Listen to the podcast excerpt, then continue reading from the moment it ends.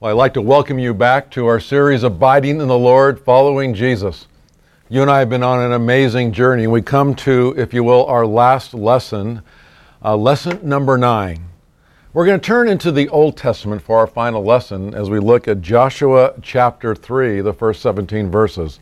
As we continue to understand what does it mean to have Jesus in the center of our life, to abide in the Lord, and then to follow Him.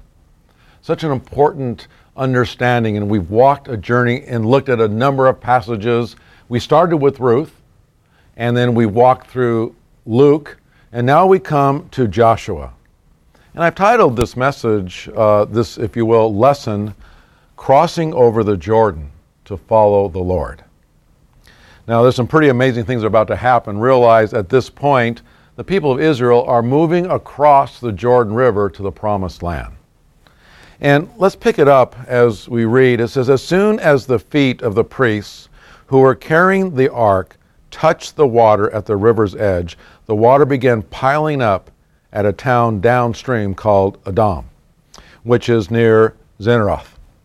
And the water below the point flowed on to the Dead Sea until the riverbed was dry. Then all the people crossed over near the city of Jericho. Meanwhile, the priests who were carrying the ark of the Lord's covenant stood on dry ground in the middle of the riverbed as the people passed by them. They waited there until everyone had crossed the Jordan on dry ground. What an amazing moment. I mean, you and I think about the parting of the Red Sea, and often forget there was another parting of the sea right here as the people are about, re- are about to go into the promised land that had been spoken to them. But as they were about to come up, now I, want you to realize that at this point, the water was flowing pretty good.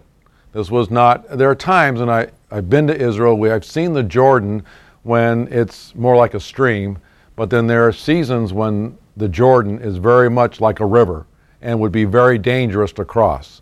This is a point in time when they come to the river's edge and the water is deep and moving quickly. So a miracle is about to happen. Now, can you imagine being the people of God coming up thinking on the other side of that river is where God wants us? But there's a problem. Water's in the way. A rushing river is in the way. If you will, there's a barrier between them and God's promise. So what do you do? Think about it. What happens when you face a barrier? Do you stop? Give up? What I see happening here is that a choice was being made. Do we commit or do we wait? Do we back off? Do we pull away?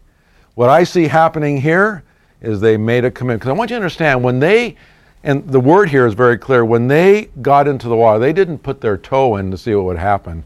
They actually walked into the water and had the waters not stopped like they would and started to pull back, those priests would have gone right down that river and probably been killed. And the ark that they were carrying would have fallen. And obviously, that would have been a bad thing. But I want you to see what these men did that you and I are called to do. They totally committed to God. There's something that God calls us to that we come up to something and God says, Are you willing to totally commit to me and take the risk? Well, when these men did, of course, an amazing thing happened. They overcame fear and had faith. Because here's what I learned our God is greater than any other God. And there's nothing that our God cannot touch, there's nothing that our God cannot change. It says, As soon as the feet of the priests who were carrying the ark touched the water at the river's edge, the water literally immediately began piling up downstream. Now it's interesting, the word is telling us nothing happened until the priest's feet touched the water. There's some things that you just need to trust God in and take a step forward. You need to take that first step and declare, God, I'm committed to you. I'm willing to step in and move forward. You know, maybe God's called you to do something and you're waiting for something to happen. I think of one of the examples is like tithing. A lot of times we say to God, God, I'll tithe, but first supply the need. Give me the money, and then I'll go ahead and give out of my, if you will, excess. Well, God says, Are you committed to me? Are you willing to give and trust me? And often that's exactly the challenge of tithing is that we look and we think, there's just not enough. So we come to the edge of the river. Are we going to commit and write the check and give to God and entrust Him to meet all of our needs? Or are we going to back away and say, God, you know what? You stop the river first and then I'll cross. See, God calls us to just step into the water. You see, I hear from this passage God calling you and I to keep Him first and to always keep Him in sight. To keep the Lord God in the front of what we're doing. I see that there is clear, this is a clear word picture, if you will, that who's in the front? The ark that represents God. The priest carrying it. Look what it says giving these instructions to the people. When you see the Levitical priests carrying the ark of the covenant of the Lord your God, follow them. Since you have never traveled this way before, they will guide you.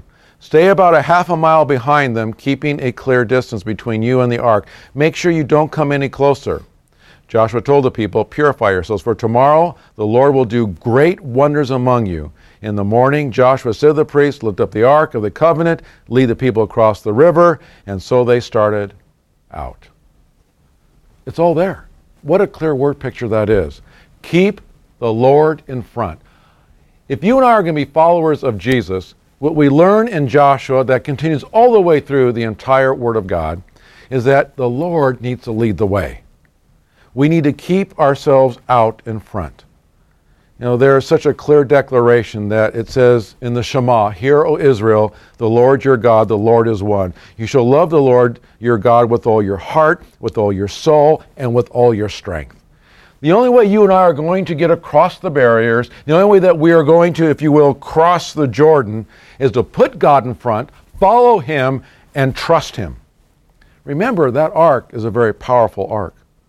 It, it has so many powerful symbols when you think about the ark had the Ten Commandments, the ark had the jar of manna, the ark had Aaron's rod. So, what does that mean? It reminds us that what goes in front is God's word, God's provision, and the confidence of God to do it. So when you and I put God out in front, what we're saying is, God, we're willing to live according to your word. We're going to trust you for your provision, and we are going to understand that you will give us the confidence to step forward. And remember that on top of the ark was the mercy seat and the cherubim, which reminds us there's atonement and there's presence. What an amazing work picture going in front of all the people of Israel. Literally, the presence of God, the atonement of God, the Word of God, the provision of God, and the confidence of the Lord. And guess what happened? The water stopped and they crossed not on muddy ground, but on dry ground. And I got to tell you, that's exactly what the Lord's going to do in our life. Hebrews tells us let us run with endurance the race that God has set before us. And we do this, listen, by keeping our eyes on Jesus, on whom our faith depends from start to finish. There it is, a parallel passage. Joshua 3, Hebrews 12. How do we step out? How do we move forward? By keeping our eyes on Jesus. Listen, the way to success the way for you and I to keep abiding in the Lord and following Jesus is to keep Him in front and to keep your eyes on Him. When you do that, then you're not going to go the wrong way. When you keep your eyes on Jesus, then you're going to have the confidence. You're going to understand there is God's presence. And how do you and I do that? By reading the Word, by listening to the Spirit of God, by being in the fellowship of believers. And as we do all of that, working together, you're going to see amazing things happen.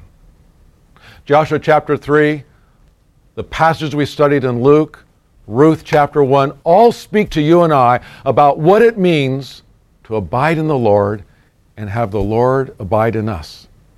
It talks about what it means to be a follower, a genuine follower of Jesus.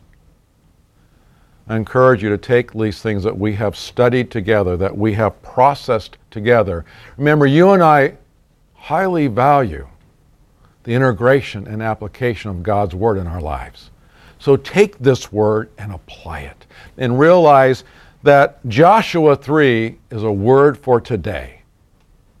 Hebrews tells us again keeping our eyes on Jesus. Step out in faith and keep the Lord in front of you. And together, you and I will abide in the Lord.